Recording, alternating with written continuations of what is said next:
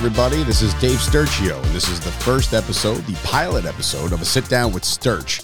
Uh, this sit down is just me. So, unfortunately, you're not going to get a guest on episode one because I think it's a, a real good idea for me to kind of give you a background of where I come from, uh, give a background of where I came from, uh, tell you about the terrible childhood that I had. No, I'm kidding. I actually came up really good, and um, I was taken very well care of uh, by my by my folks. Um, I'm a I'm a Woodbridge guy. I'm a, I was born and raised in Fords, New Jersey, which is a small town that nobody ever heard of until you're there or you pass through it for the 13 seconds that you're that you're in it.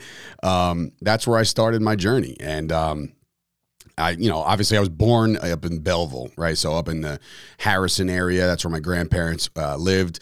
That's where I was every Sunday for the first, you know, years of my life. Um, but obviously, we moved down to Woodbridge condo area. Like we did the condo thing first, and then obviously my father purchases a house in Fords where he still lives to this day. Um, which is again, that's like you, you, talk about grandma's house and grandpa's house from when I was growing up. Now that's kind of turned into grandma's house and grandpa's house when I'm all grown up. Um, it was a it was a, a very cool childhood, uh, early going. Uh, as you guys might know, based off of maybe if you follow me through Chop Sports or anything that I might be involved in, I am a diehard Dallas Cowboys fan, so you can understand when I tell you that childhood was good growing up, I'm in the 90s. So the Super Bowls were coming frequently, right? And you got to talk shit to all the Giants fans every day at school, in the schoolyard, tell you that why Troy Aikman is better than Phil Simms, why Emmitt Smith is better than Rodney Hampton. You know, we just had a stack team back then. And uh, if you want my sports intake of, of you know everything that I know about sports, you can head on over to the Chop Sports Daily every day. Uh, I'll get more into Chop Sports as we go along, but um, you know overall, it was uh, it was an interesting childhood. I went to school 14 uh, over there in Fords, and if again, if you're not a New Jersey resident or even a Middlesex County resident, you probably don't know what the hell I'm talking about. So I won't get into too many details with all my teachers and all this other stuff. It was it was cool. Uh, grammar school was cool a lot of girls liked me in grammar school. I, I looked like uh, I had the I had the same haircut that everybody else had when you're in when you're in grammar school, and that was the little mushroom thing with the with the part in the middle, right? And I, I pulled it off well. Um, and so I had my fair share of, of crushes over in, in grammar school and leading into middle school. But unfortunately, when middle school hit, um, I also was introduced to the next love of my life, and that was Ellio's Pizza. So I ate a lot of that, plus the bagel bites, plus the inactivity that I was kind of doing. I was still playing sports. I, I played sports my entire childhood. But when you get to middle school and things like the PlayStation were uh, just created, and you grow up with a guy by the name of John um, as, as my best friend, um, there's a lot of video games to be played. And, you know, unfortunately, that's all we did. Um, when I was growing up in, in, in, elementary and into middle school, John was my best friend. And I, I can honestly say he and I were closer than my own brother, Danny, uh, and me. Because I guess, like, when you're that young, you have your certain sector of friends. And then, like, my brother's two years younger than me. So he had his certain, you know, sector of friends. But as we get older, obviously, that all changes. Um, and now my brother is my best friend. Like that's the the one kid I still he's my little brother. I still look up to him. I aspire to be him. Uh, he's a great father. He's a great husband. He's a great son. He's a great brother. So shout out to uh, to to the Dan man. Uh, but growing up was was really cool. Um, it was sports. Sports was everything. Sports was my life. Um, and that goes for pretty much every boy when you're growing up. You know, you, you latch on, whether it be sports or pro wrestling. I was actually kind of associated with both, you know, and I and I loved both. Uh, I would have to eat steamed carrots every Monday night just so I can watch Monday Night Raw. Uh, after, however, that was after Melrose Place uh, because my mom, my mom made me watch that. So I am a product of divorced parents. So two separate lives that I got to live. I probably got to live on the edge a little bit more with my mom. My dad was more cookie cutter, you know, don't break the law asshole kind of guy. You know don't don't screw up. Uh, respect everybody. You know I, I, taught i was taught a lot by him and by my mom in respective ways. I think my personality uh, my dance moves um, uh, those come from my mom. Uh, but then again you know you come to find out when you see my dad interact with some of his friends and I'm like, "Oh, you know what? Maybe I am more like my dad, you know, sports guy and and having fun and trying to be the comedian of the group and, and trying to have some laughs with all your friends at all times." I'm, I'm definitely you can consider me the life of the party, I guess. When there was parties, uh, I would always like to make my friends laugh, and I had a good, nice core friend group going into middle school and into high school. And those guys, some of those guys, are still my friends to this day. Which you know, shout out to that core. Uh, because those guys are, are, are my lifeblood now. Because as you get older, I'm, I'm 36 years old, 37 in September. You know, you you tend to find out who who sticks by your side and who wants to roll with you and who wants to compliment everything that you're doing. As far as like, you know, good job, Dave. Keep going, Dave. You're doing great, Dave. And then there's some people that kind of get jealous or they just you know different interests and you kind of spread away and they don't like to go out to the bars to watch the game or they don't like to do this. Everybody has different interests and that's fine. And I'm not going to fault anybody for that. Um, but yeah, growing up was cool. Unfortunately, when I talked about uh, earlier, when I talked about Ellio's Pizza, uh, that in turn made me a um, a fatter kid, and that's that's the bottom. I still, and, and it's unfortunate because this is a real thing. Um, body dysmorphia and those stigmas they exist even to this day um, i've been an active lifter of the weights i like the gym uh, i go i try to get there four times a week five times sometimes um, shout out to my boy John Segretti, who's also living his dream. He just opened up a grant, uh, a great gym entitled the the Kingdom. Um, so I've been working out there for the last couple weeks, and it's been some of my better workouts than I've ever had. But that all that was never always the case. I never did hit the weights up until I was like 20, 21 years old, and that's the truth. So all my quote athletic ability that I had was just natural. I like to play football, basketball, baseball. I was around all of it. I've played all of it, all of it organized. Uh, never got into soccer. Never never got into hockey. I did play one game of beer league, like um, adult league hockey, where I played like defense, and I just kind of sat there on skates, and I was just like I was like a fill in for the day, uh, so I didn't know what the hell I was doing. However, I'll get into that job in a second. Uh, but anyway, childhood was cool. Uh, had a lot of good friends, a uh, couple good relationships with with women growing up in the middle school, high school. Again, you're the fatter kid, so you weren't the first choice. Okay, um, so nowadays, um, you know, things are different. Things are different when you get older. You, you experience a lot of uh, triumph and tribulations, and um, I think uh, you know I, have I've kind of locked down what I want to do with the rest of my life, and I you know I don't like getting into too much detail, but right now I'm a father of two kids. Do the math. You know, I found the one that tolerates me the most. You know what I mean? I found the one that deals with all my bullshit and has supported the the chase, um, you know, for the for the dream. And um, you know, so shout out to my home team. Uh, they're the reason why I do this. They're the reason why I chase every day. They're the reason why my two feet hit the ground every morning. Um, but yeah, growing up was it was difficult um, because you were the fatter kid. You were picked on a lot. You were bullied a lot. As soon as I got to middle school, a lot of the eighth graders didn't really like me. I was a sixth grader, you know, going into that. And then when you're a freshman in high school, the seniors kind of picked on you. I remember calling my dad the first day of, I believe it was high school. It could have been middle school. I don't know. But I, I called my dad and I said, Dad, you know, you're never going to believe this, but I don't fit in the locker. The lockers are small, so they can't stuff me in this locker. Like that was my, I was excited about that. And I was like, this is great. I don't, I'm not going to get picked on that much. Uh, but there was a lot of fat jokes. There was a lot of, you know, just it, there was a lot of parties where I would tell my friends, guys, look, bump me near the pool, so I have to fall in to the pool with my shirt on. So therefore, there's my excuse, guys. I mean, I guess I'm wet now. I might as well just stay this way, you know. Um, and that was unfortunate. That was a rough time. Uh, there was times where you know, uh, little kids that, that were involved in, in our circle of friends would ask why I had bigger boobs than some of the girls, like straight up. And I was like, oh my God, like I'll never get over this. And I never did. I never will, actually body dysmorphia is a real thing. And if you don't think it's a real thing, just ask me. Sometimes there's good lighting and sometimes there's good angles where you're like, oh, wow, I feel like I'm good. But then, like, every morning I'll wake up and I'm like, you fat piece of shit. Look at you. You know, look how horrible you look. And it's tough, man. And it's tough because you like, I like beer, I like pizza. I like my carbs. And for anybody who is like, oh, I just, like, I had kicked carbs. So that's why I look, well, that's, I'm never to look like that. That's fine. I'm fine with that. Um, I, I, I wholeheartedly believe in being happy and healthy to an extent. That's why I go to the gym. When I was in education, I can get into that too. I was in education. A lot of guys, a lot of kids saw me walking around with a big jug of water and they're like, well, Mr. S, why do you go to the gym all the time? It's like, I straight up told them, so I can eat pizza, you know, like, so, so I don't feel bad about eating pizza. So overall, high school was rough uh, in that regard. I did meet a couple good friends throughout the course of high school where they stuck by my side no matter what I looked like, no matter what I like to eat. Uh, and some of those guys are still my friends uh, to this day. You know, shout out to, to, the Gregs and the Kevins of the world and the Tims and the Slims. And, you know, those guys, those are my core, man. My Mark, Mark Jameson, I was in his wedding, he was in mine. You know what I mean? So um, those are my best friends and they still remain my best friends to this day.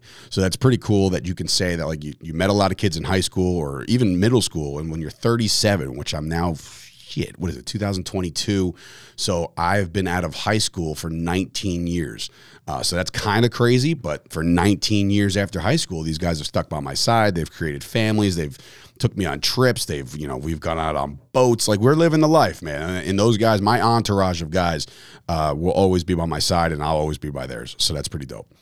Um, out of high school, I decided to go to college, and I put college in air quotes uh, because I went to Middlesex. I got rejected by Kean. I got rejected by Rutgers. My SAT score was an 880 twice. I took that bitch twice and still screwed it up. Um, I'm not a test taker. I consider myself a smart guy, street smart, book smart. Sure, you know I know things. I know sports. You know what I mean. So, uh, and I know how to put a podcast on the air. So, like those are the things I learned over time. But I was never like, oh, read the passage and answer the following question. Reading comprehension 101. I was like fuck all this. I'm not good at this at all. Uh, so that's why my SAT scores sucked. And that's why I was in the remedial classes at Middlesex County College to start. And that's why it took me three years to get my associate's degree because that first year I was burrowed in the books of doing all the, the, um, the remedial classes, the classes just to get to the good stuff, right? I went to school for sports journalism. I wanted to be a writer. I knew that. I knew that right away. I wanted to cover the Dallas Cowboys. That's what I want to do. Uh, one day I'll get there. And that was 2004. I got out of college in 2006 with a degree, an associate's degree in sports journalism. Now, what's next, Dave? Well, you could take all your credits and gone on over to a four-year school and put yourself in debt for the rest of your life, or you can find some a different route, and that's what I did. I actually found the Connecticut School of Broadcasting off of, of a radio commercial. I think it was Joe Benigno was saying, you like, you want to be in broadcasting, bro? And I'm like, oh, shit. I mean, I do. Yeah. That's why I've been writing, but I've always wanted to be on the air. As my mom always put it, you're the next John Madden. And I'm like, oh, cool. So I hear I can do this. Uh, so that's what I did. I went to the Connecticut School of Broadcasting and bless my father who paid for the entire thing much like he paid for my entire college. Uh, there's a lot of guys out there that struggle with this. There's a lot of girls out there that struggle with this where they can't afford certain things. My dad uh, was in a position where he can help his kids do whatever they wanted to do, you know, uh, and not always, the, these things don't always stick, you know what I mean? Uh, so I went to broadcasting school. I had a great time. I met Dave LaGreca, um, who is going to definitely be a guest on this show because he was my first broadcasting teacher over at CSB.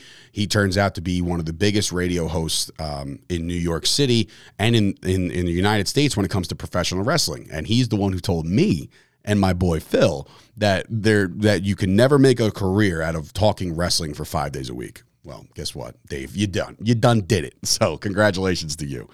Um, but anyway, so that school was cool. It was like a, a seven month program, and they were like, "All right, when you're done with this, um, you can uh, go look at our big fat stack binder."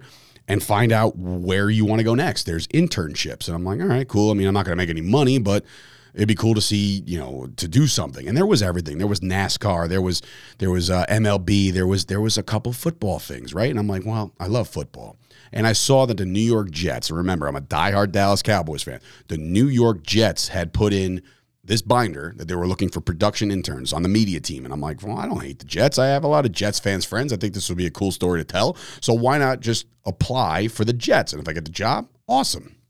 So um, couple weeks go by, I don't hear nothing. I'm like, well, I guess it's time to go get a job. You know, I got to get a job anyway because I got to support myself. I'm getting older now. It's no more daddy's money. Like dad would still help me out from time to time, but you want to start making your own way. You're an adult now. You're out of college.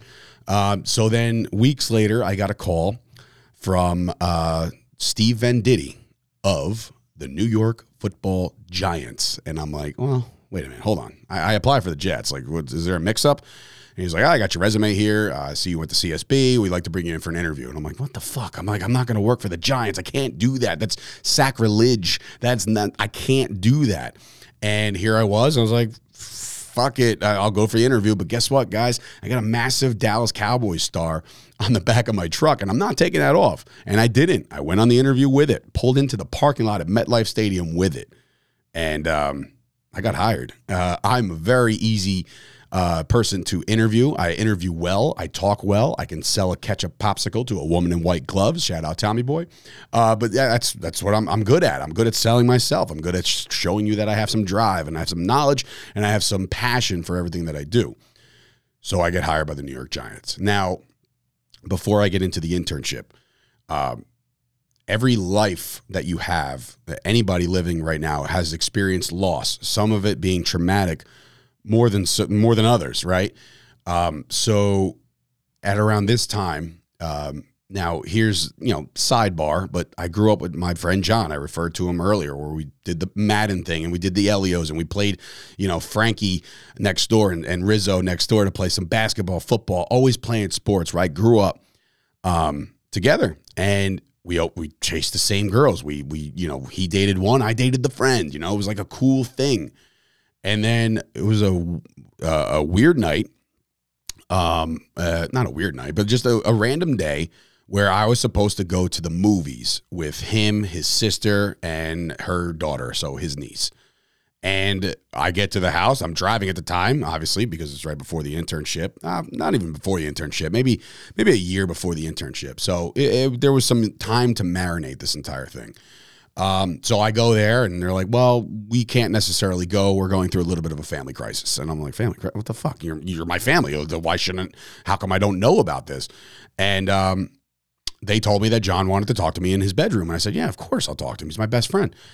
So I walk in and there's another uh, another guy in the in the room already, and I'm like, oh, what's up, man? I'm I'm Dave, and and the guy was like, I'm Sal, and I'm like, all right, cool. What the what's going on? And and John's like, hey, man, um, look, I've been eating at, you know, this has been eating at me. Uh, you're my best friend. I needed to tell you, this is my boyfriend and um, I'm gay. And I was like, oh, oh, okay. Um, turn, you know, swerve, storyline, heel turn. I don't know. It's not a heel turn. But, you know, I'm like, oh, um, okay, uh, cool nice to meet you. Uh, and that was it. Like there was no like, oh my God, I, I can't be friends and, I, and this was before a lot. Listen, this is long before this is like widely accepted now in 2022, where you can do whatever you want, whenever you want, whoever you want, whatever. Back then, 2005, 2006, it's not as widely accepted. Some close people didn't accept him for what he was about to do. And I said, strictly, straight up, not even bullshitting you, I said, bro, you can do whatever you want just don't fucking hit on me. you know, like I, I, made that joke and we laughed and and that was it. That was the that was history. And then you, you grow apart a little bit because he's starting he's now doing his relationship with his boyfriend and I was like, all right, I'm gonna go do this and I got this coming up and I got to graduate college and so we grew apart but always still connected, always, always, always, and we still hung out and everything was fine. There was nothing wrong. I had no ill will whatsoever. That's why to this day if you are one to come out and and do that. I, I commend your bravery, right? Because like that's the big deal, right?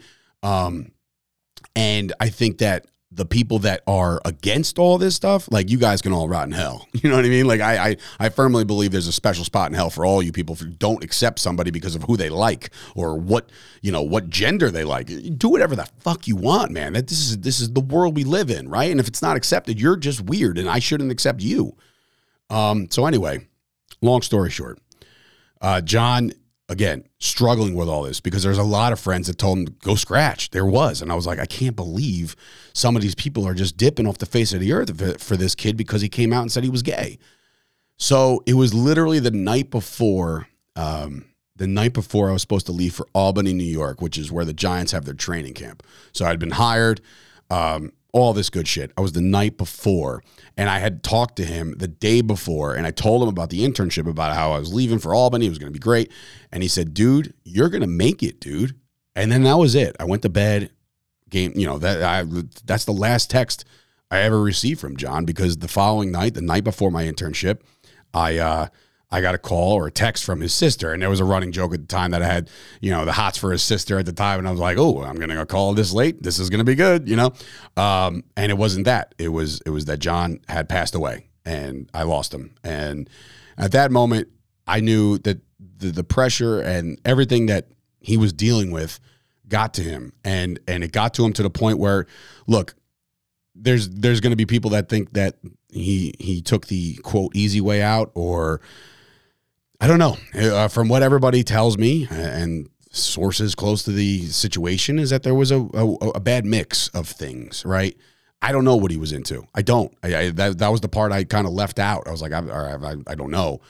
Um, to me, I again, my opinion is not the facts, but I, I think John took his own life, and I think that there was a problem with the fact that people weren't accepting him. Close people to him weren't accepting the fact that he was a, a, gay man living in 2007 or six at the time, or five at the time when it all happened. But when he took his life, you know, my guy was he was 20 years old, you know, and I'm like, it, it, it crushed me. It ruined me.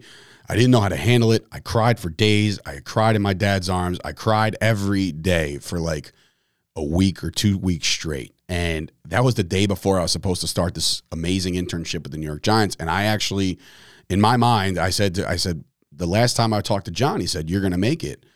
So I'd be a fool to say, like, I can't go now. You know, John would want me to go and start my career and journey to the NFL or to wherever I was going.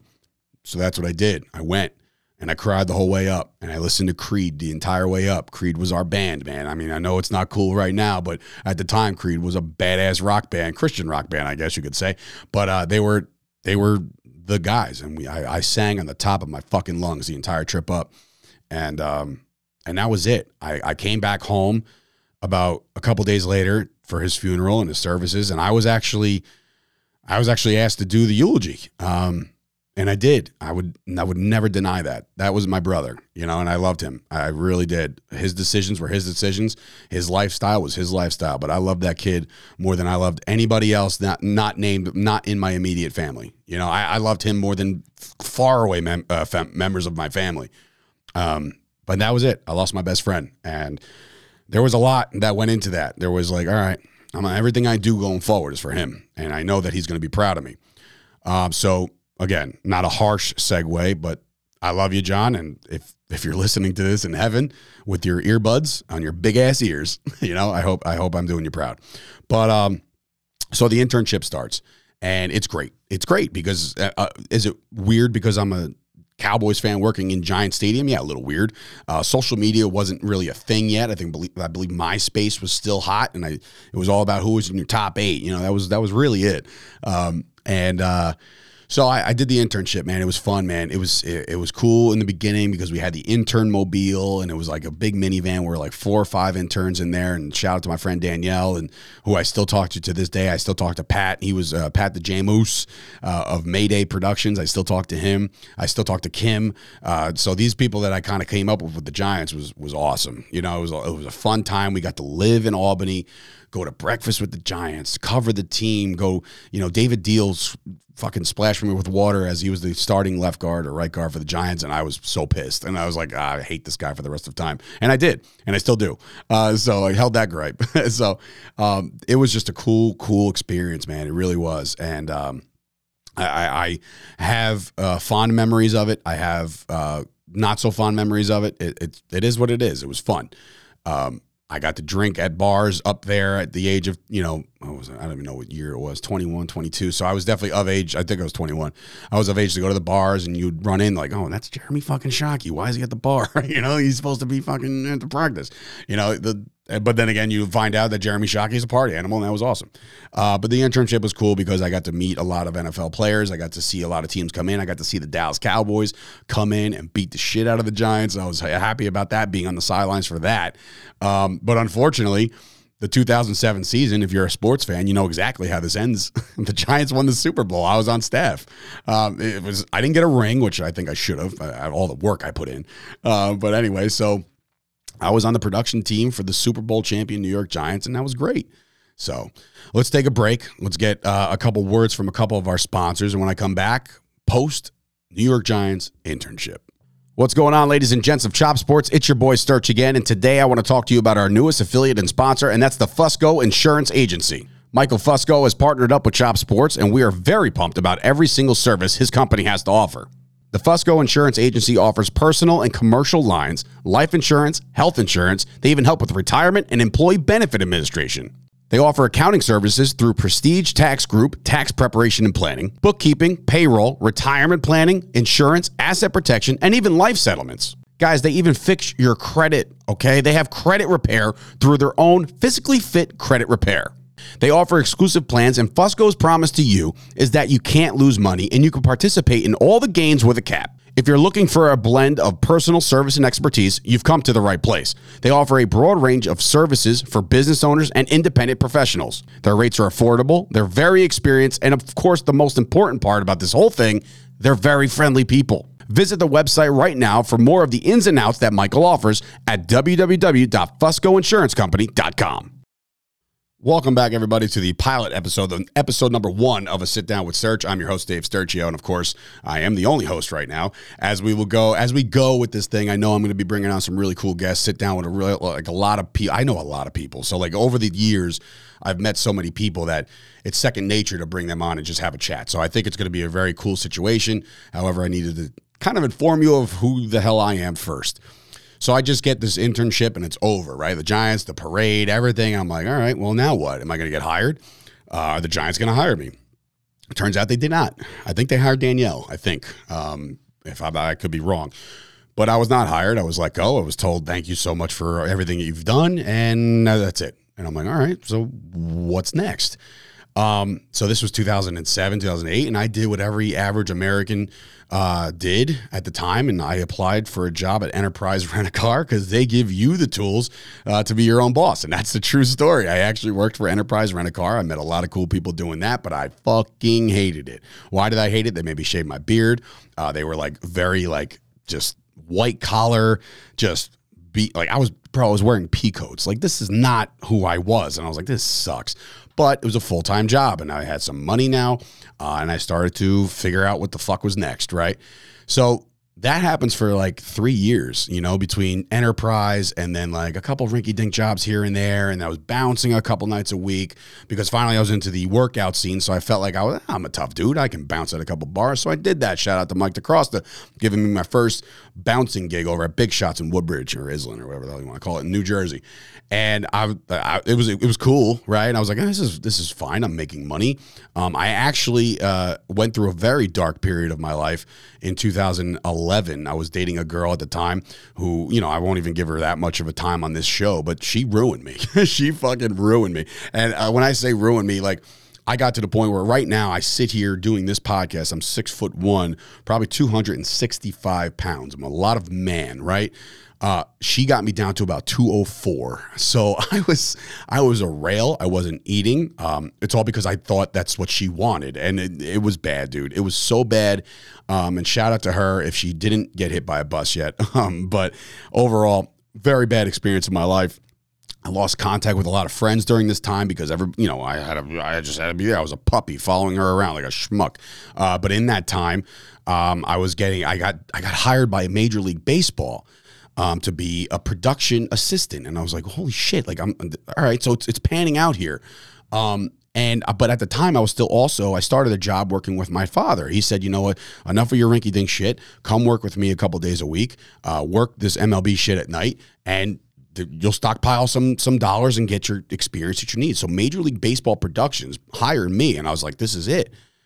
The girl I was dating at the time told me that I had to choose between working with my dad or MLB because she wasn't going to not see me, right? And I'm like, all right, well, that's easy. I'll just stop working with my dad. But then I realized that MLB was so part time, and I was like, man, I don't know. Am I about to just give up on the dream right now to go work with my father and and just date this girl? I did that. I, I left MLB before I can even get my fucking feet wet. I left Major League Baseball for this girl. Uh, turns out the girl um, just up and left, and I'll tell you exactly how it happened. Um, not to get into like relationship stuff, but in 2012, I went to an independent professional wrestling show in Rahway, New Jersey. Um, I went with my boy Evan. I brought the girl I was dating. I had my buddy uh, PJ. Like we're all just watching this independent show, and I'm like, I was captivated. It's been a long time since I saw a, a live show, and I'm like, this is really cool. Saw Matt Hardy, saw Colt Cabana, guys that were killing it on the independent scene, uh, post WWE or post you know wherever they were full time.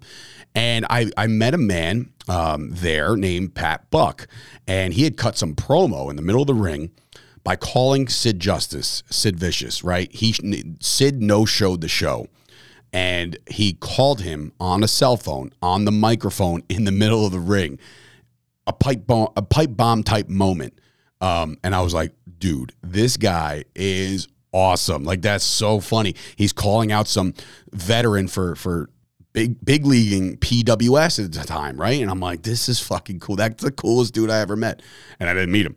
Um, but a month later, lo and behold, in Rahway, New Jersey, there was a professional wrestling school opening up. And I was like, can you imagine? I was like, man, how many matches have I logged with John and, and my friends on the trampoline, man? I can kill this. I would be the best professional wrestler of all time. I can talk. I got the gift of gab. I'm, I'm somewhat athletic at the time, and I'm down to like fucking 210 at the time because I was dating the girl. So I said, you know what? Fuck this. I'm going to do it. Let's do it. And and I did. And I went to John's family and I said, look, our plan was to make it to the WWE and be tag team champions. Well, obviously things got went differently, but I'm going to go do this for us. That's why I did it. I put his initials on my on my gear, on my gloves, and everything that I wanted to wear as gear. Uh, don't get me started on why I wore gloves. I don't know. I was a fucking just I don't even have to explain it. I didn't like doing it. It was dumb, uh, but it helped me with my punches because I was able to lay them in there, uh, and nobody was actually getting hurt. So um, here's Enter Pro Wrestling 2012, man. Um, grueling shit, cracked ribs, concussions, you name it. It was happening to me immediately. And shout out to Jay Lethal, who was one day there where we were learning back bumps, which is a back bump if you're not a wrestling fan. It's just simply falling on your back in the middle of the ring. I sucked at it. I was no good. I had lead feet. I couldn't get off my feet, blah, blah, blah. It was horrible. I was very frustrated at one practice, and Jay Lethal comes up to me and goes, Look, man, if if Pat over there and Kevin Matthews over there aren't frustrated with you, and I'm not frustrated with you as a guest trainer, why are you frustrated with you? Like that's silly, no? Like just keep going. And that turned it around because I was ready to quit, man. I was I was like, this is this sucks. This isn't as fake as I thought it was gonna be. This isn't the the ring mat doesn't feel like a trampoline like I thought it would, right? But there I went, and 2012 hits. Now the night of my first match, I was three months in the business, so I am super duper green. I'm super duper new.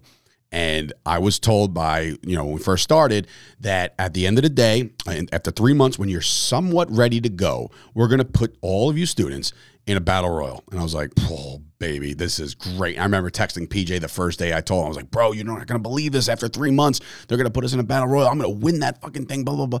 And, um, and that was the, the thing, right? So three month build up. I'm selling tickets like a madman because Mike DeCross, as I talked to uh, about him before, you know, he hooked it up where Big Shots, there was a deal where we were going to do an after party at Big Shots. If you bought a ticket from Dave, blah, blah, blah. I sold like almost 200 fucking tickets to a 1,300 person event.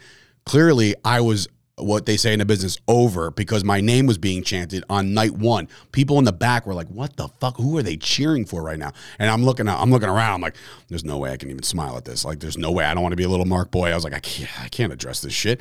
So, lo and behold, it happened, and the battle royal happens. I win the goddamn thing in front of my dad, my bonus mom Barry, my brother, my sister, everybody, my uh, stepsister, everybody, bro all my friends, everybody. That place, the roof blew off, right? And I knew that the girl I was dating was also in attendance. And I crushed it. I was like, this is amazing. The greatest feeling I've ever felt. The biggest rush I've ever felt was getting my hand raised on my first match in front of 1,300 people. I was like, this, it doesn't get any better than this. So the after party's about to happen and we're about to leave. And I asked this girl, who I'm dating, I said, hey, listen, let's go. You know, we're all changed. We're ready to go. It's time for the it's time for the after party. And she's like, I don't feel good. Now, sidebar, she's canceled on many, many things in our relationship. I went to Dallas by myself because she wasn't feeling well the day of our flight. So here I had to eat our flight, and I said, "Fuck it, I'm still going." So I still went. So the sidebar there, there happened a lot, and I was like, "This is bullshit." So anyway, she's like, uh, "You know what? Let's just let's just go home. You know, like they're having a party regardless. Don't worry about it. Let's just let's just go home. And I was like, well, wait a minute. I was like, why? I was like, I just want a match. Like, this is great. And she goes, come on, Dave, let, let's be honest. You know, nobody out there is going to remember you past tonight. and I was like, whew, all right. Um, I'm going to go to the party. And uh, she's like, what? I was like, yeah, I'm going to go to the party. It's for me. Uh, it's for my family. It's for my friends. I'm going to go to the party. And she's like, are you serious? And I was like, yeah. And in fact, I never want to fucking talk to you again or see your face. And I went to the party, partied my ass off, never saw it, never talked to her, nothing. Cold turkey, like a fucking cigarette. It was done, it was over. So wrestling saved my life in that regard because I never talked to her again. And then I would meet some incredible people along the way, and I didn't have to do a damn thing. Or again, do I wish harm on her? No, but I don't also wish any good. so anyway, um, wrestling is an amazing outlet. I, I got myself in better shape. I had some premier storylines. It was pretty cool, man. That first couple of years of wrestling were great. Um, my claim to fame in the first couple of years of my career was wrestling hacksaw Jim Duggan. Yep, that's right. Same guy. Oh, that guy with the fucking tongue out the mouth and USA and all that shit. That was great. People make fun of me all the time because I used to refer it uh, refer to it way too much. Like, all right, dude, we get it. You wrestled hacksaw. Shut the fuck up, right? So I was like, all right, sorry. Um, but then the month after, I uh, was doing a routine drill at practice, and I was uh, doing it with this other guy, and he throws me over. I land funky, uh, and I feel my entire knee just just completely separate from its leg, and I was like, "What? What just happened? I can't move. I'm locked. I, I couldn't move my knee."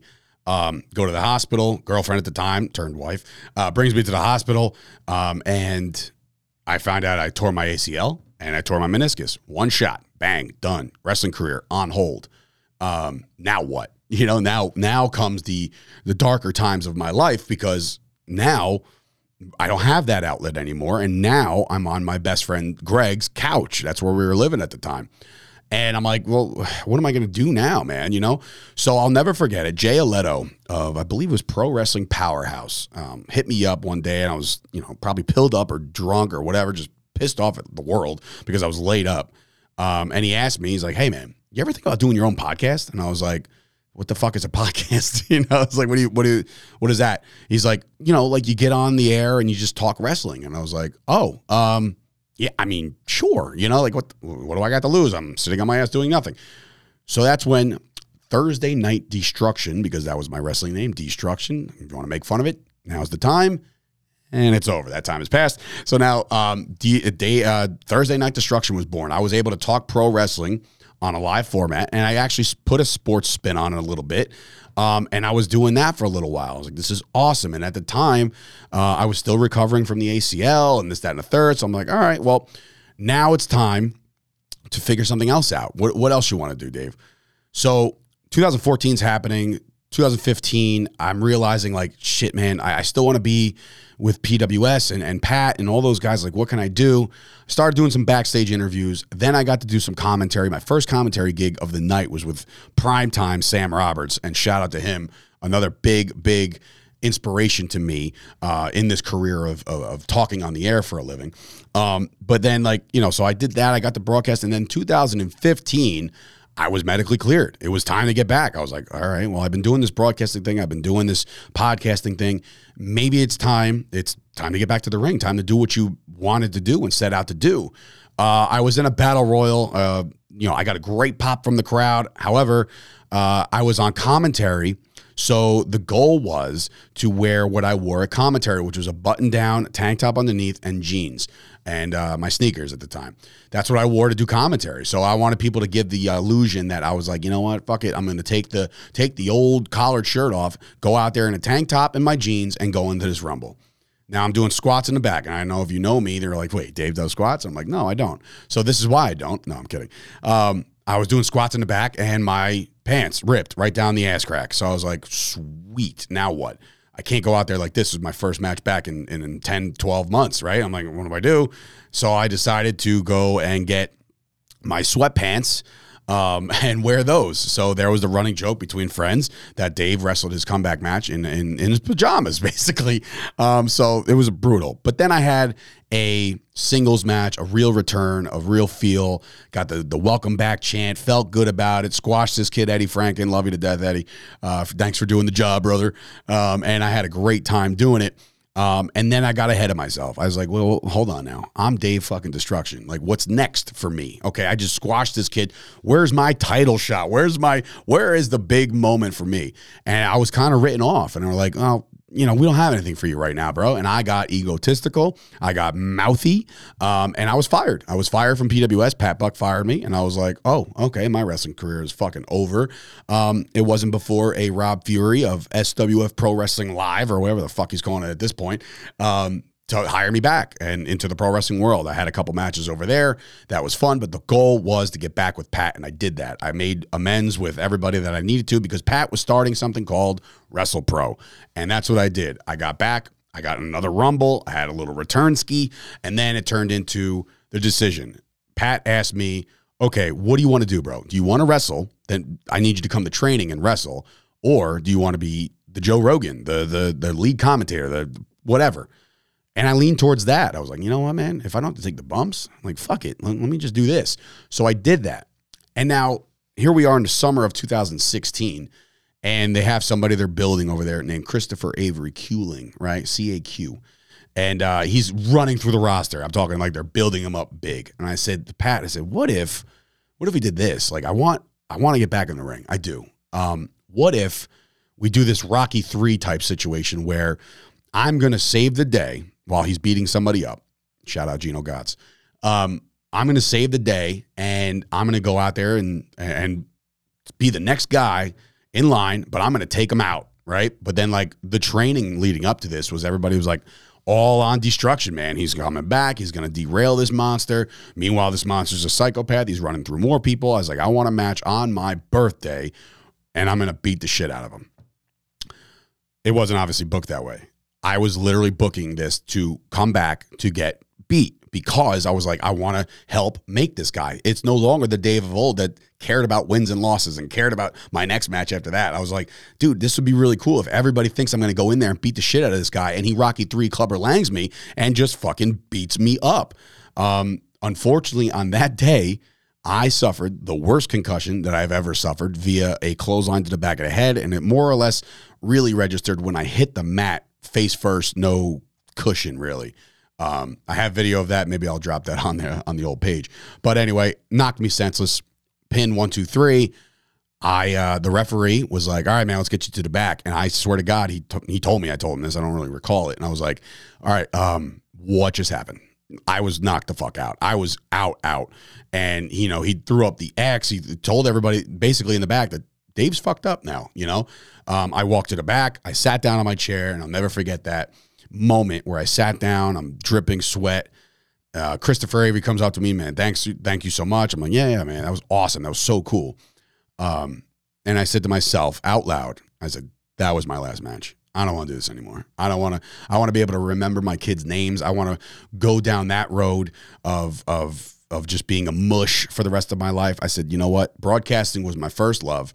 It's going to be my next love and my final love. I'm going to be done with pro wrestling after that. And I was. Never went back. Never had another match. Uh, nowadays, when I'm 36 years old, there's there's people out there saying, "Man, like you're doing all this lifting, and you know, why don't you why don't you come back, bro? Let's do it again." And I'm just like, dude, like I like where I'm at with Wrestle Pro and with the wrestling scene. I've got to do a lot of things in the media rather than wrestle. I've gotten to work for Impact Wrestling. My my demo reel got in the hands of a guy like Tony Schiavone. You know, like I I did what I could, and now I'm doing what I can to stay relevant in pro wrestling without having to get my ass kicked. And I know everyone, well, it was fake. I'm like, well, I wish it was because if it was fake, I wouldn't have torn my ACL. I wouldn't have had all these concussions. I wouldn't, you know, it sucked. It sucked.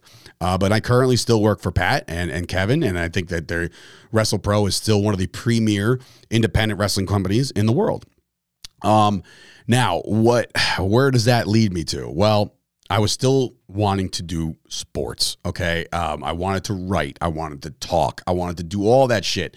And I continued to do it throughout this, even when I was wrestling and doing the broadcasting. I got hired by the Cowboys Wire, which is associated of USA Today. That was my big break in sports writing. Thank you to KD Drummond for the opportunity because I got to write about the Dallas Cowboys. People in Dallas were starting to follow me on Twitter, blah, blah, blah. And I was like, oh, wow, my voice is actually fucking, it's getting out there. Um, and it was fun, man. It was so much fun.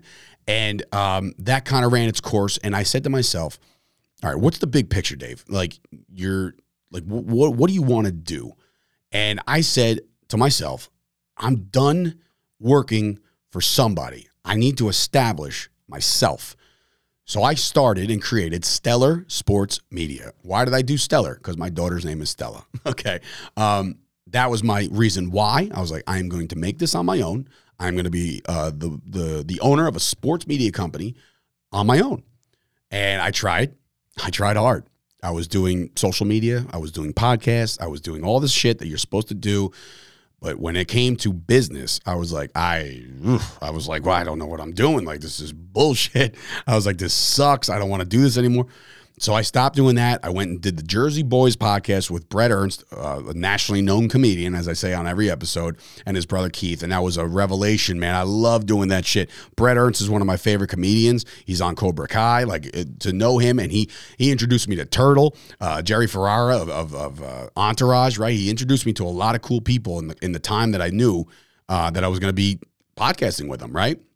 So all that's happening, all that's happening. Right. Where am I going with this? Well it was December of 2020, right? And everybody's sitting at home. Nobody knows what the fuck is going to happen next because that entire year of 2020 was uh, just a cluster F. I don't even know I abbreviated that. I've cursed enough on this thing.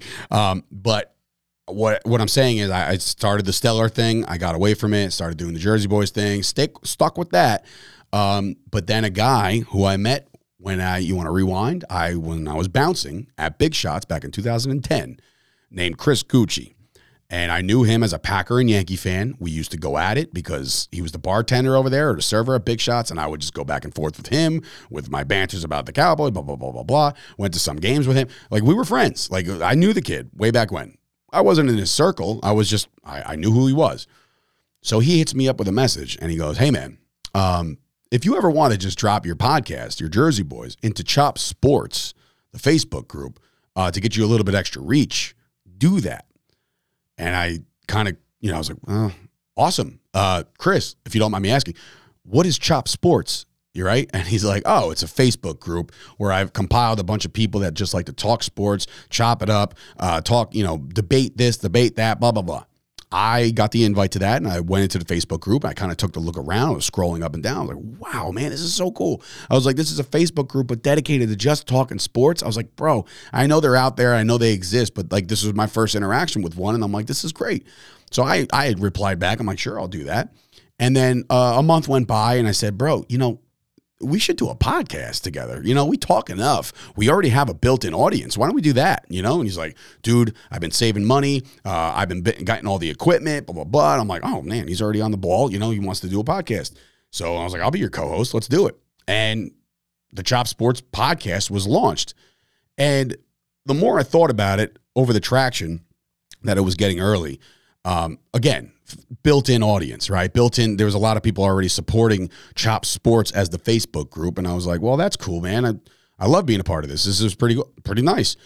Um, I was approached by a couple people about potential advertising opportunities within our podcast, and I was like, oh, wait a minute, hold on. Advertising dollars paid the podcast. Okay. I said to Chris, I said, bro, we might have something here. You know, like this this could be a thing. And he's like, yeah, you know, I'm kind of seeing the same thing. Like the people are throwing some support. So within a blink of an eye, Chop Sports was created. And I think that it was an LLC by February of 2021. Now, were we just podcasting from our attics and our basements? Yeah, we were um, until my boy Jason Bauman, who again, another kid I grew up with forever, was doing a podcast with his friend Dave Corbo.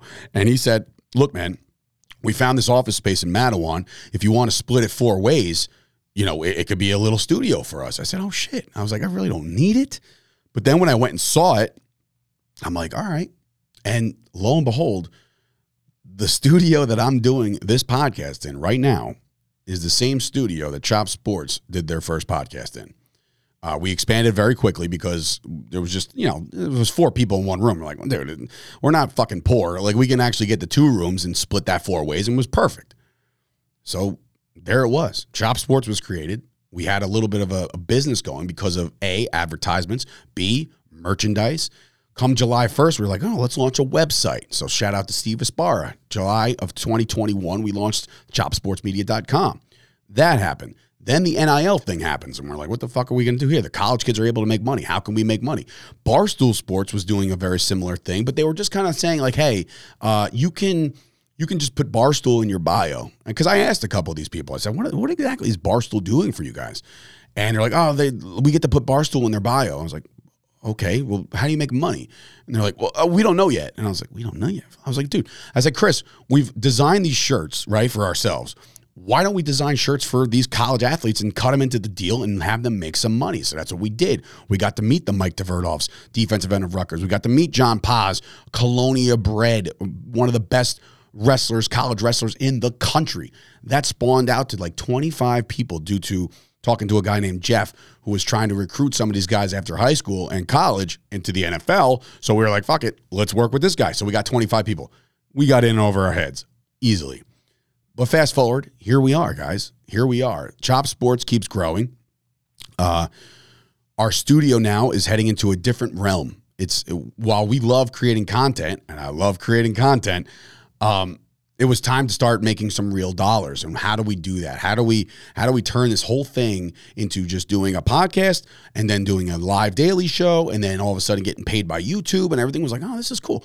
But and advertisements were coming in. Shout out to some of the advertisers that have stuck with us since day one. Absolute Eyewear, fucking Mike DeCross, the early. In, I, I, would be remiss if I didn't say that Sean Basinger, Dr. Sean Basinger of Health and Fitness Professionals, came in as a fucking investor. We had zero. We had nothing as a business, and he's like, "I like your vision." And it's funny because Sean was my last job before I did this. He, I was working the front desk. I hated it. But I loved working for Sean and I loved the people I worked with. Shout out to all those guys over there. And one of them being John Segretti. Once upon a time, me and John Segretti thought about doing this kingdom thing together, opening up a gym, right? Guess what? He went out and did it, right? So I was like, wait a minute, hold on. If he's doing that, I'm got to do this. So Sean knew the writing was on the wall and I wanted to dedicate my entire life to Chop Sports and the future of the business. So I literally left full time benefits, good pay. I was out. I was like, I'm done. I'm done. So, and of course, look, anybody who knows me knows that I have a phenomenally, phenomenally talented better half at home, right? And she does very well. And so it wasn't like I was, all right, F this. I know I got kids and everything, but I'm just going to fucking leave everything clearly I was in a position where I could do that for a little bit until it jumped off and I'd be floated until that. So I'm not sitting there like, oh, I can't believe I did all this and I left all this behind. I did. I did leave a salary behind and things did get tighter around the home, you know, but I'm putting all everything I got into this. Every red cent that I got, every cent that we've gotten as a business has gone back into the business. There was a time where Sean, as an investor, basically uh, told me, hey, around Christmas time, give yourself a couple bucks. You know, you've worked hard, you've earned it. I didn't do that. I didn't do that. Like we agreed on a price and everything. We agreed on an amount. I said, Chris, Gooch, my man, you get this, I get this. I didn't take mine. Can't say what he did. He might have bought a pair of sneakers, but like I, I didn't take mine, right? Because I was like, you know what? I, I, I want to keep this in the bank account. I want to keep this in the business, right? So now we're going to be renting out studio space and I'm doing it from the Blue Studio, the audio room studio right here where you can you can set up a camera, you can set up all this shit if you want. And then we have the desk in which my uncle Billy built with his bare hands and his friends over at Cabinet Creations, right? So like the people that we've uh, uh, aligned ourselves with are phenomenal phenomenal people, right? And, and the people that have helped us since day 1 are phenomenal people. And I will forever be indebted to all of these people that gave Chop Sports the, the green light when some people said no. Some people said, oh, you're trying to be Portnoy? That's cute. You're going to fail. You know, and some people said, uh, oh, you want to be Barstool, bro? You're not. And I'm like, I know. We're Chop. We're Chop. Uh, we're not Barstool. We're not Jomboy. We're not any of these other guys. And don't get me wrong, and, and don't get it twisted. Jomboy, Barstool, they're moguls. They're the biggest of the big when it comes to sports media companies. Now let's all forget, or not not forget, Barstool was a blog. Barstool was a blog, a written blog that you will go online and read funny shit. They got picked up by a hedge fund guy, right? Investing. Now Dave Portnoy is swimming in it, right? Because somebody believed. Maybe Sean is our somebody that believed. And I'm not saying that he lined our pockets where we're sitting here making it rain, but he helped us tremendously, right? And Jomboy, he's the one who exposed the Yankees and the Astros, the, the the trash can thing, right? He gets his start. Now the man is featured on Yes, the Yankees Entertainment Sports Network, right? Like so, it, it all it takes is one one person to see you, to like you, to think that there's something. Remember, Sean gave us something when there was nothing. And now, what do we do going forward? I don't know. Will there be another investor? I don't know.